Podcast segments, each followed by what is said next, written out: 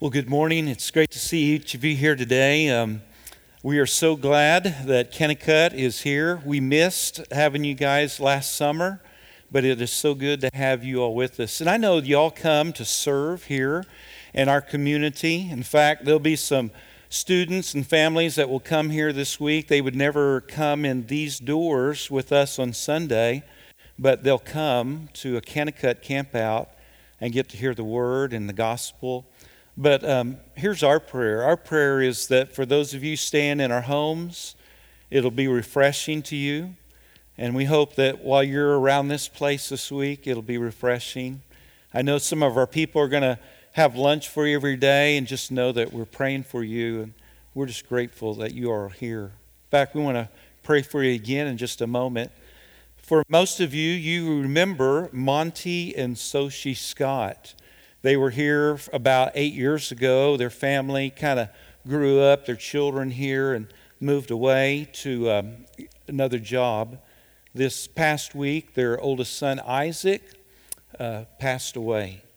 And so if you would just be remembering the Scotts. In fact, for these past 8 years, every Sunday morning, they watched online. And so I would imagine maybe they are even again today. And we think of you and pray for you. In fact, would you pray with me for the Scotts and for these students and what will take place this week? And Father, as we just bow our hearts to you, thank you for just a time to be able to sing together and hopefully get our minds on your goodness and greatness.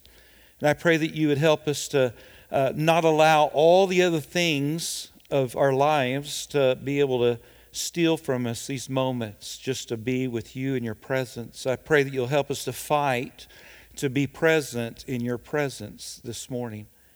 And God, we're thankful that Kennecutt is here, that you've allowed them to be able to come back this summer, and we are excited for what you're going to do through them in the life of our community. But we want to be a blessing to them, and I pray that will be so this week. I pray the rest will be well. Their fellowship in the homes will be great. Just being here during this week, interacting with one another and some people of our church, may it be an incredible blessing. We pray for the Scotts today. We can't imagine what it is like. And so I pray that you'd give them great, great grace. I'm grateful they have the assurance that Isaac knew you and he's with you. And may you comfort them with that hope. I pray this in your name. Amen. So we've been reading through the Bible this year together as a church, and we have just finished up 1 and 2 Timothy. In fact, if you will, take your Bible and turn to 1 Timothy. We'll start there, and we'll end at the last of 2 Timothy. Don't worry, that's not going to be a long time, okay? But 1 and 2 Timothy. 1 Timothy was written by Paul. He was writing to Timothy, who was a young man that he loved deeply. He probably was the one that led Timothy to come to know Christ. And he just invested his life in him. In fact, he was going to be the one who kind of took Paul's place. Paul believed that without a successor, there's really no success. And so he was pouring his life into this young man. And we find there in 1 Timothy, if you have it, chapter 1, all of 1 Timothy is him charging what he is to do as a godly young man. And so for a little bit, if you will, just listen where we'll be turning to. And I just want to walk through 1 Timothy for a little bit. And I hope that you hear the weight that Paul is putting on Timothy of, hey, listen, you've been called by God. You've been gifted by God. I'm not there. You're in my place. Here is what I charge you to do. Now, I hope that you hear it like Paul saying it to Timothy. But I hope you also hear it that this is the word of God to his children, you and I. And I hope that you hear it with as much weight as Timothy heard it. I hope that I hope that you hear it as he's speaking to you and I as well. If you will, chapter 1, starting in verse 3. As I urged you when I was going to Macedonia, remain at Ephesus, so that you may charge certain persons not to teach any other doctrine, nor to devote themselves to myths or endless genealogies, which promote speculations rather than the stewardship from God that is by faith. Go on down to verse 18, if you will. This charge I entrust to you, Timothy, my child, in accordance with the prophecies previously made about you, that by them you may wage the good warfare, holding faith and a good conscience. By rejecting this, some have made shipwreck of their faith.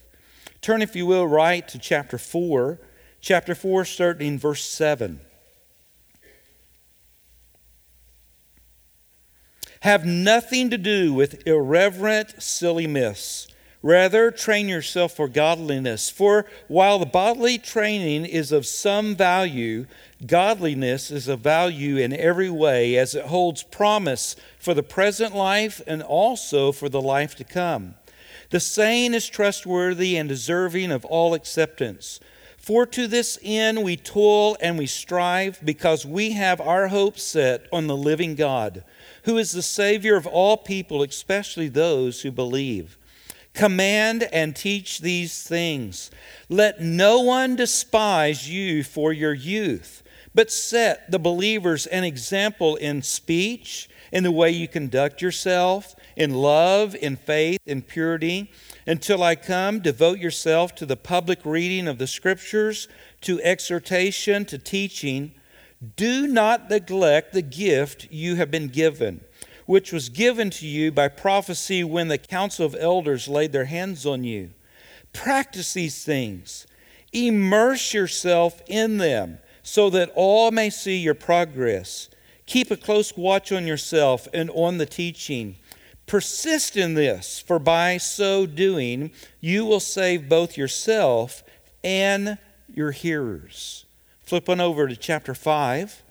Chapter 5, verse 22.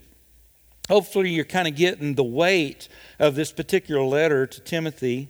In verse 22, he says, do not be hasty in laying on hands, nor take part in the sins of others.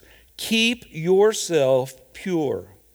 Now, chapter 6, verse 11.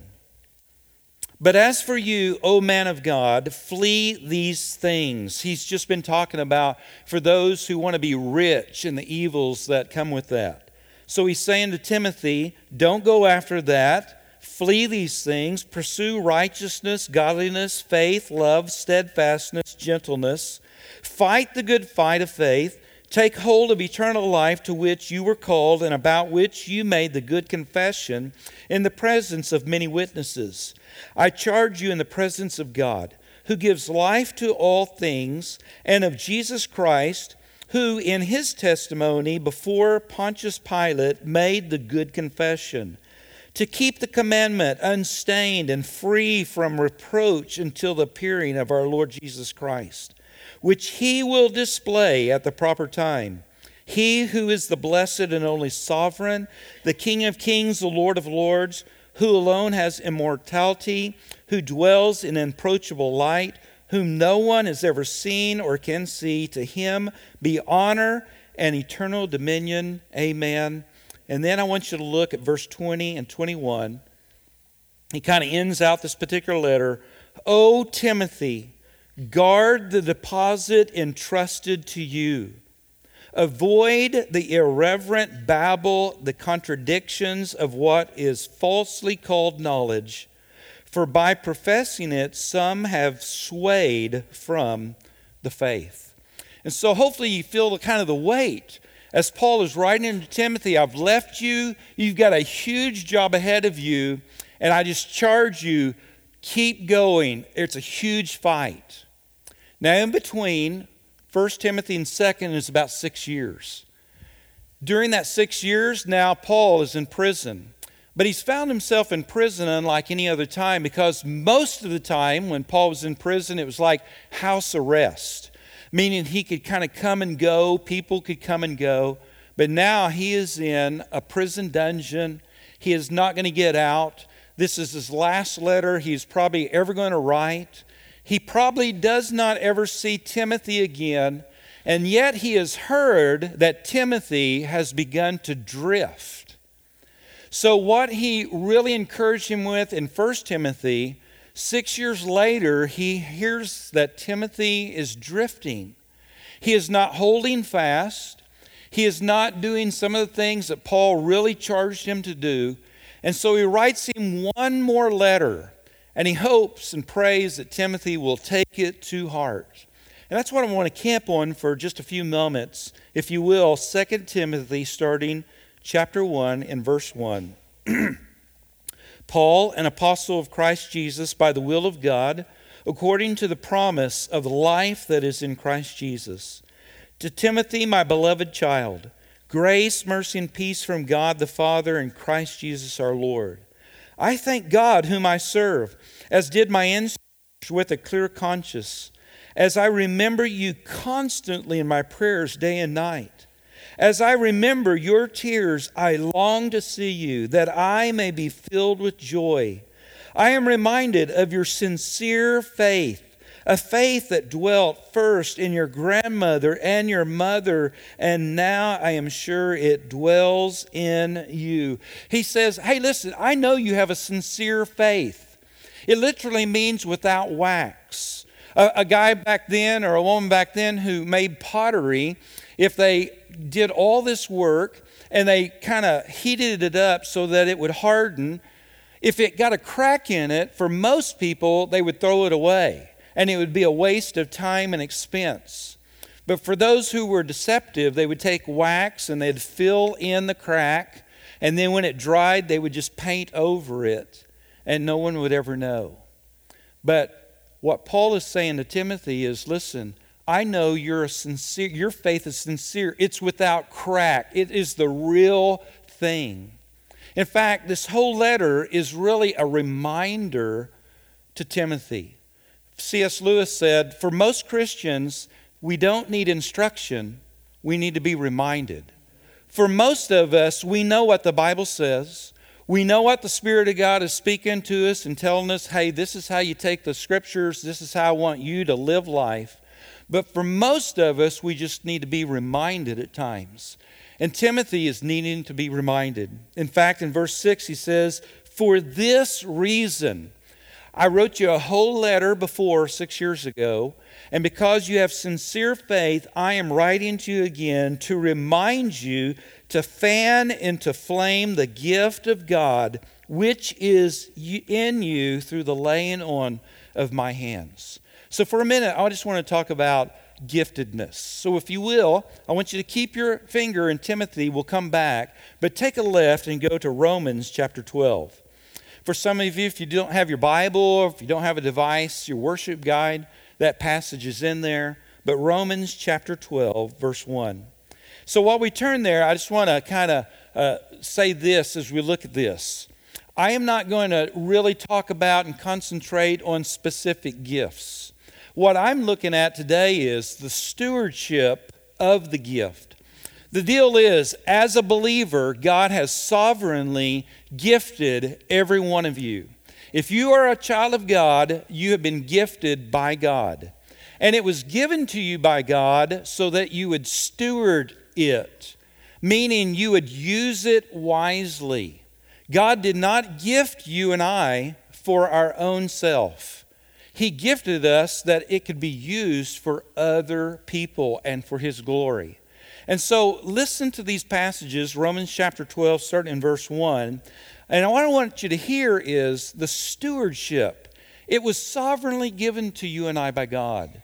He meant for you and I to use it wisely. And so it says, verse 1, I appeal to you, therefore, brothers, by the mercies of God, which means the first 11 chapters of Romans. If you'll remember, a few years ago, Pastor Marty went through the book of Romans. Romans 1 through 11 is all about God's redemption of you and I. It is the mercies of God. And then the second half of Romans is about, because of that, you and I, here's how you and I are to live. And so he goes on to say, by the mercies of God, to present your bodies as a living sacrifice, holy and acceptable to God, which is your spiritual worship, or as the old King James said, reasonable service. So what he's saying, in light of all that God has done to redeem you and I, our just reasonable service is a sacrifice to lay down our life. Like, it's just the reasonable thing to do. If God went through all this for you and I to be redeemed, it's just a reasonable response that you and I would live a sacrificial life. And so he warns them in verse 2, do not be conformed to this world, but be transformed by the renewal of your mind, that by testing you may discern what is the will of God, what is good, what is acceptable and perfect. For by the grace given to me, I say to everyone among you, not to think himself more highly than he ought to think, but to think with sober judgment, each according to the measure of faith that God has assigned. And so what he's saying here about this faith is it's not about saving faith. It's about the faith that God has given you and I to take the gift that God has given us and to use it appropriately, because every one of us have a God-given gift. And I hope you hear this. It is sovereignly given to you and I that you and I would steward it for God's glory, the good of other people, and don't miss this last one, and for our joy. Did you hear that?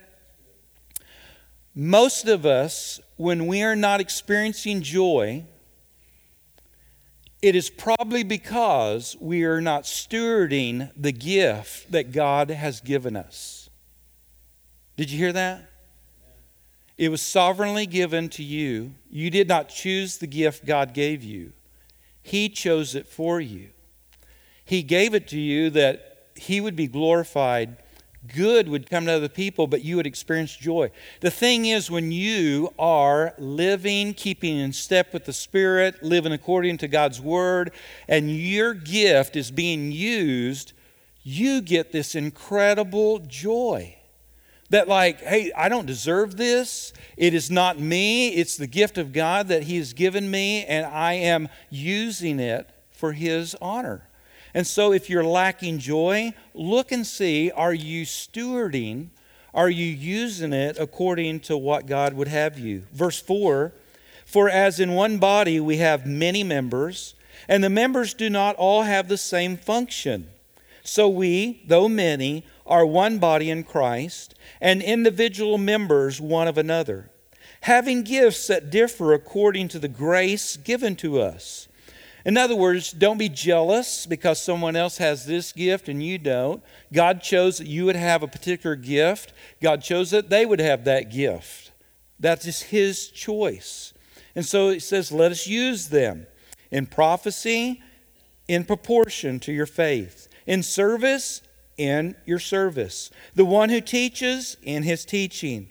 The one who exhorts or encourages, in his encouragement. The one who contributes, one who is a giver in generosity. The one who is a leader in administration with zeal. The one who does acts of mercy with cheerfulness. So in other words, God has gifted every one of us. And you know, there are all these gift tests. I don't know if you've ever taken them. There's one gift test that like took me, I don't know how long, and when I got done, I had no clue like what it was. It was just way too long. And over the years, here's how I've come to kind of describe it. Hope it'll help you. It's helped me. It is supernaturally given by God, but it feels natural to you. It is supernaturally given to you by God. But when you are walking in the Spirit, obeying His Word, your gift feels just natural. It is something that just flows from your life. And so if you will, flip back to 2 Timothy chapter 1, verse 6. So Timothy has been gifted. You and I have been gifted. Paul is saying to him, for this reason, I remind you to fan into flame the gift of God which is in you through the laying on of hands. So here's my question. Why was Timothy floundering? Why was he drifting? Why was Timothy not fully engaged in using the giftedness that God had given him? Why? Well, here's kind of maybe a little clue. Fan into flame. Fan into flame means that something has gone either out or it has been quenched. So if you will, keep in 1 Timothy, take a left, go to 1 Thessalonians chapter 5. 1 Thessalonians chapter 5, at the very end, you'll see these little, just 2 or 3 word statements. Chapter 5, starting in verse 16. And they're just like bullets. It says, rejoice always, pray without ceasing, give thanks in all circumstances, for this is the will of God in Christ Jesus for you. Do not quench the Spirit. Do not despise prophecies, but test everything. Hold fast to what is good. Abstain from every form of evil. And right in the midst of all that, Paul is saying, don't quench, don't throw water, don't separate from, don't quench the Spirit of God. It could be that you're not rejoicing, you're not praying. It could be that you're not being grateful. It could be that there's a part of the Word of God, or someone is teaching it, or you're reading it. You're going like, I really don't like that. I don't think I'm going to do that. I think I'll pick and choose what I'm going to obey or not. Or abstaining from every appearance of evil. The truth is, all these different things and many more could quench, extinguish, throw cold water on the Spirit of God. And so, what could it have been? What could it have been? So back to 2 Timothy, if you will. 2 Timothy chapter 1, look at verse 8. Here's just some ideas. Paul mentions them. We don't know if they were all of them, but here are some that possibly Timothy, because of these particular things, is quenching the Spirit of God, which is dumbing down his giftedness that God has given him.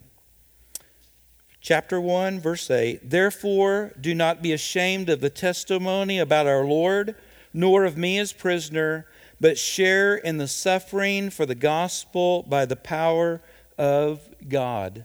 We know this for a fact, that Timothy did not want to suffer. He didn't want to go through difficult times. He didn't want to be uncomfortable. He didn't want to associate with Paul at times because, you see, if you would come to visit Paul, maybe the guards would go, well, you're one of them, and just throw you in prison as well. And so the ultimate thing is that Timothy did not want to have to suffer for any of the cause of Christ, didn't want to have to be uncomfortable in any situation.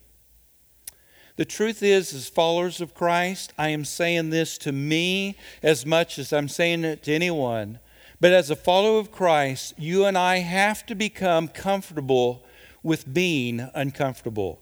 I would figure that all you Kennecutt folks would say amen at that. Have you not gotten comfortable with being uncomfortable? You're not going to say anything, are you? You're like, no, our leader said, everything is good. Like, I know this. Like, what we cooked last night, all of you said, this is the greatest thing ever. Listen, I grilled those burgers and I know better, all right? So I know, but the deal is, all of us, not just y'all guys, all of us have to become where we're comfortable with being uncomfortable, because, hear me, you cannot grow and be comfortable at the same time. You can't. You and I as followers of Christ, it just doesn't go together. Maybe you've heard this before. If it doesn't challenge you, it won't change you. Here I'm realizing more and more the older I get, I need more challenge, because I'm realizing I have more to change than I've ever had before or realized in my life. I've been a believer now 41 years. But I'm realizing I need more change. I need to be changed more. I need more challenge so that I will change. And so I guess my question would be, is there in you a not wanting to suffer or not be uncomfortable? Because if so, it could be that would be one of the issues of quenching the Spirit.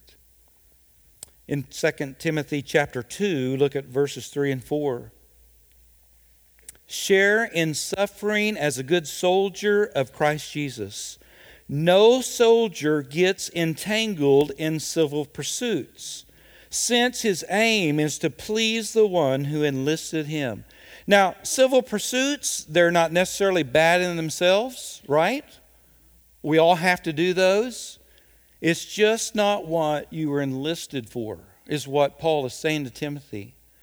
Timothy, you're getting entangled in too many things that are outside of what you have been called to do. Now, here's the thing about entanglement. Entanglement causes you to lose focus. It causes you to lose wholeheartedness towards something. And you know what happens? After you lose wholeheartedness, you become kind of double-minded. And a double-minded person is unstable in how many of his ways? All of them. And so we become entangled, start stumbling over everything. And here's the important thing about becoming entangled. It is absolutely important for you and I to recognize when we're getting entangled. Because you know what the next step is? You're entangled and then you become enslaved.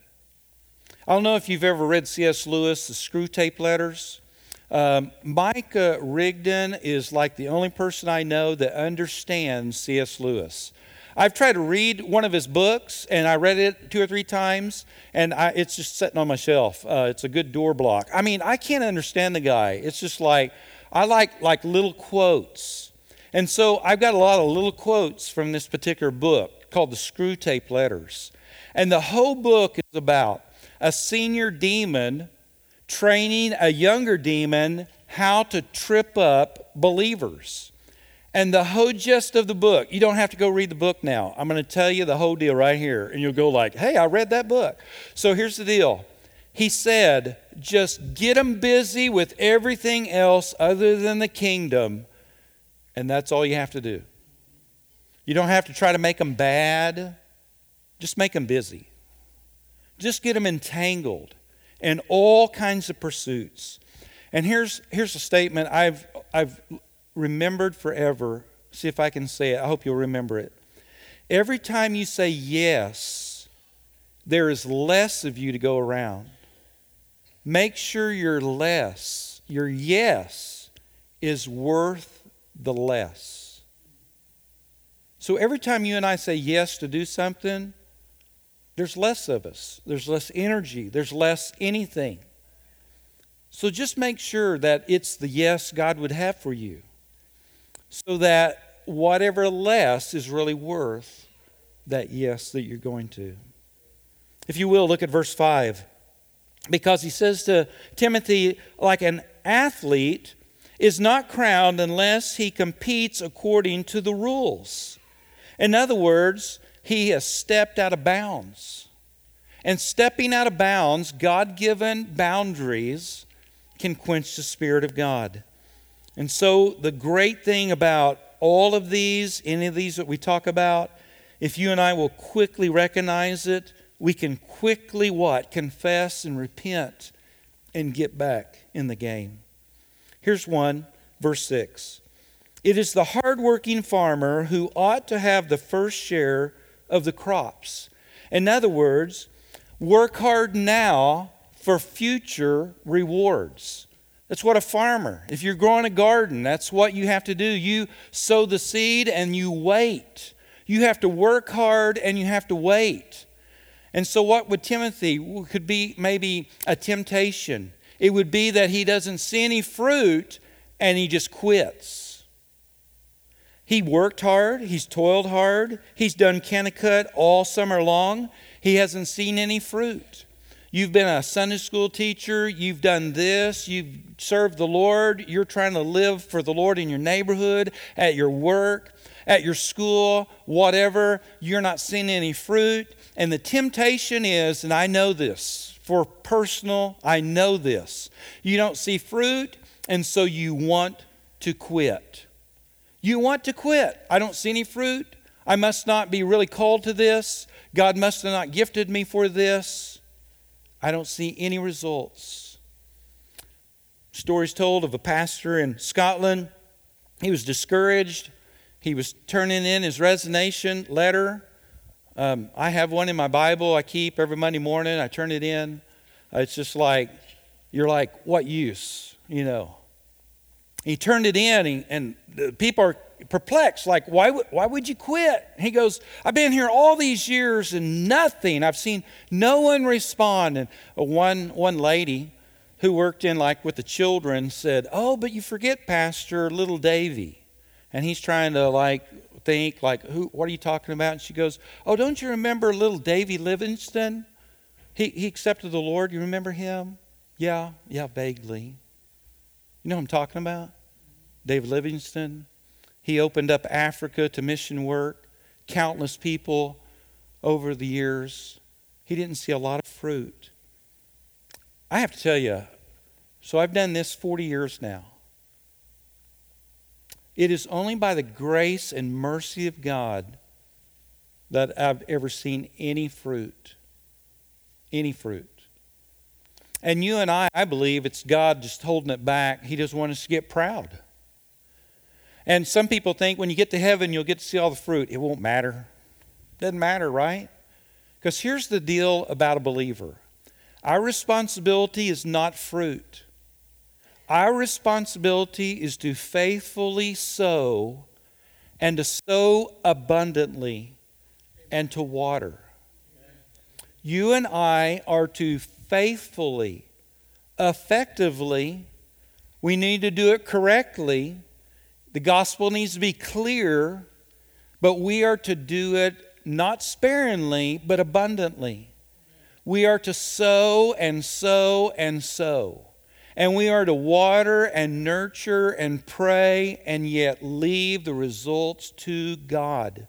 And if you forget that, Jim, if you forget that, Kennecutt, if y'all forget it, you will quit before God is done.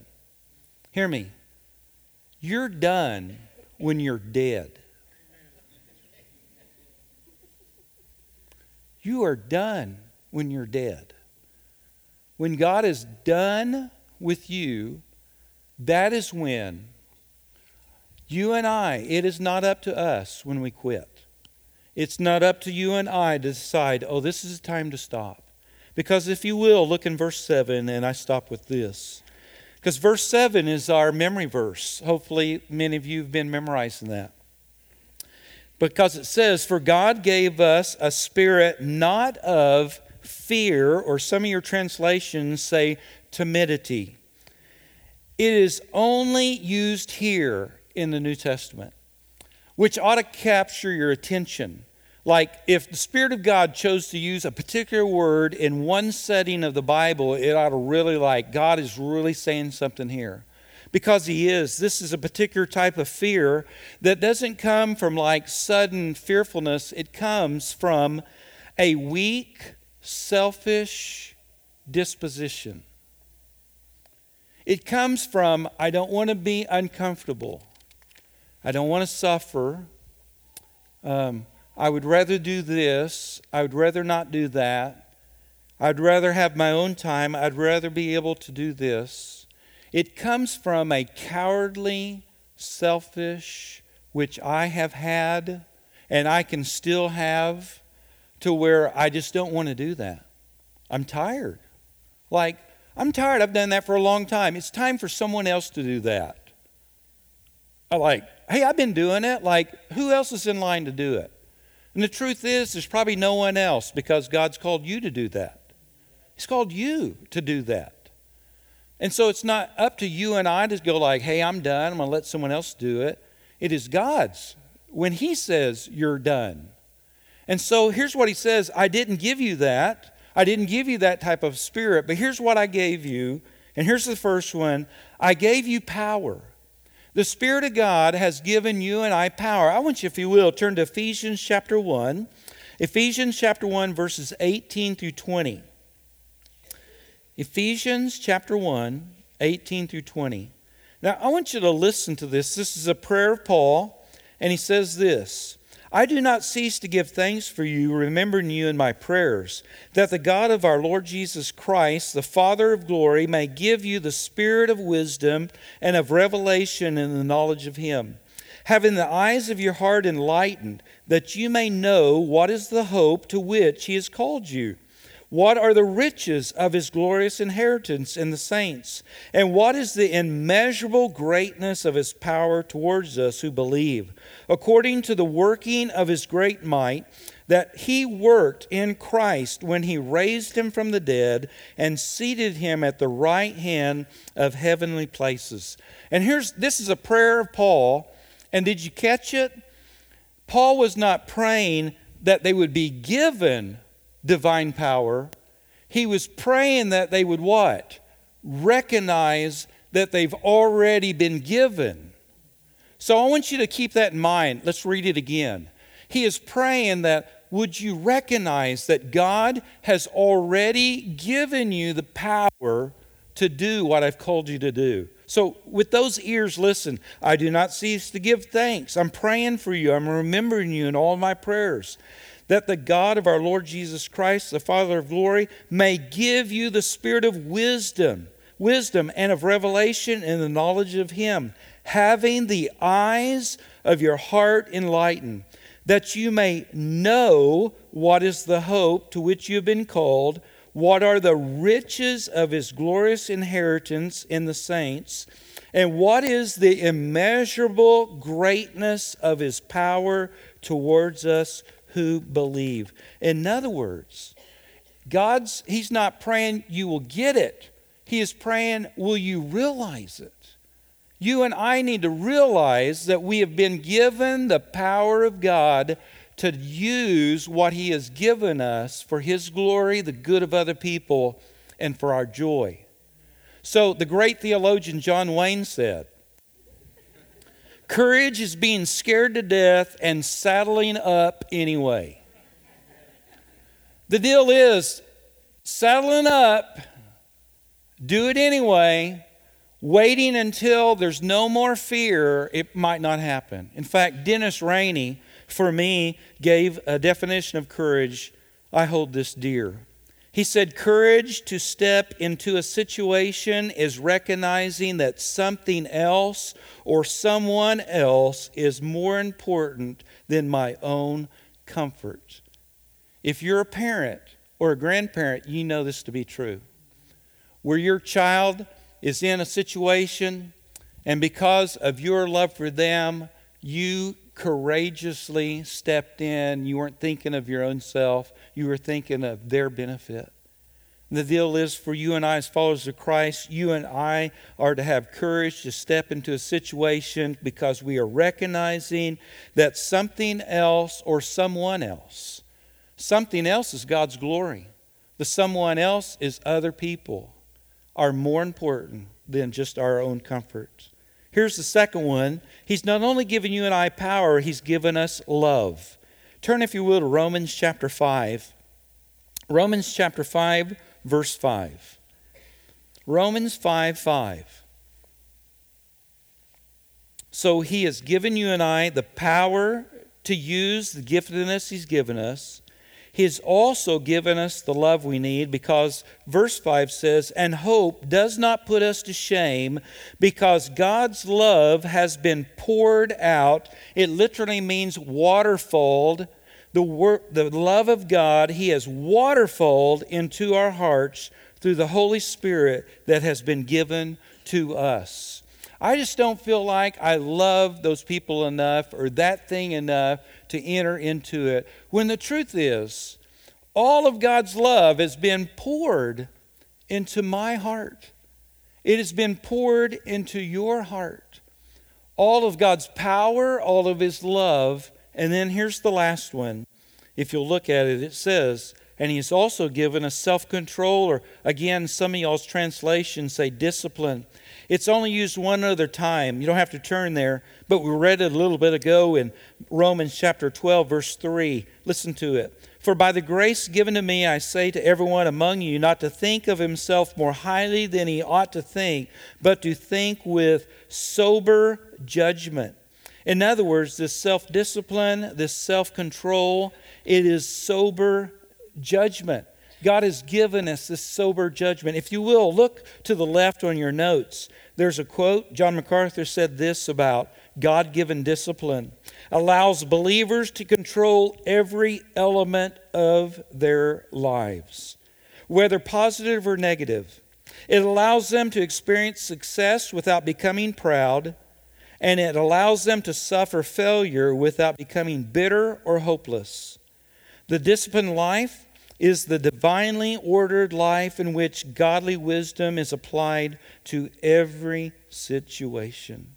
And then below that, there's a quote by a guy named Jerry Bridges. He says this: our duty is not to decide what we want to be or to do, but to discover on the basis of our capabilities and gifts what God wants us to do and be. Contentment lies not in being first, but in being faithful to fulfill the function God has called us to in the body of Christ. So I have one more, if you would. Turn to Hebrews, the last chapter. So did Timothy ever stop drifting? Like, did he take heed to what Paul wrote to him? Like, did he just read it and keep on drifting? Well, this is the only indication you and I have. Hebrews chapter 13, verse 23. It's real small. You'd miss it if you weren't really paying attention. But it says, you should know that our brother Timothy has been released, with whom I shall see you if he comes soon. He didn't want to suffer. He didn't want to be uncomfortable. He was getting entangled. He might be stepping out of bounds. He didn't see fruit. He wanted to quit. Did anything change in his life? Well, honestly, it looks like that Timothy wound up in prison for his faith as well, because he realized he was a steward of what God had given him. You're a steward. I'm a steward. God has gifted you. Your gift is for His glory, the good of other people, and your joy. My question, are you stewarding it? Are you stewarding it? Is there an area we've looked at, the same for Timothy? Is there an area like you've stepped into, it's quenched, it's not as hot, the flame is not as hot as it used to be? That dishonors God. It's not stewarding. It's not being a good steward of what God has given. Would you for a moment just bow your heads, close your eyes. I have confessed, I have repented, and I will until the day I die, because this can happen to all of us. And it has, it is. And the truth is, God has given us the ability, when we recognize it, when the Spirit of God prompts our heart, pricks our conscience, we realize we are not aflame as we used to be. We don't want to be uncomfortable. We don't want to serve here. We don't want to do that. The Spirit of God pricks our heart. We can quickly confess. He grants repentance, that we can get back in the game. I don't know anyone's mail, but God put this letter, these two letters, in His book, and they are addressed to you and I. If what has been spoken from His scriptures applies to your heart today, quickly confess and repent, and fan into flame the gift that God has given you. Father, I would pray the same prayer as Paul, that myself, others, would recognize that You have sovereignly chose to gift us, that You would use us in this world. And along with it, you've given us your power and you've given us your love. You have given us the ability to have self-control in the midst of a world that's out of control. And so I pray that we would appropriate that correctly. May your Spirit work in our hearts and show us the areas we maybe are entangled in, that we are not able to pursue what you called us to as we should because we're so entangled, or we stepped out of bounds, or maybe there's someone here, they've just quit. They didn't see any use. They didn't think you were using them. I pray that you'd remind them. Help us to be faithful to sow and to water. Help us to be faithful till you come again or till you call us home. Help us to be faithful. Again, I pray for my brothers and sisters from Kennecutt. They have a long day and a long week. May you empower them. May your love, you've waterfalled in their heart, be right there as they pour it onto other children. And may, in the midst of all can be some difficult times, long days, may they have the self-control to govern themselves in the midst. There'll be examples before children who do not know you, and may their example, you use it mightily, and in front of parents. And I pray that you'll do a good work. I ask this in your name.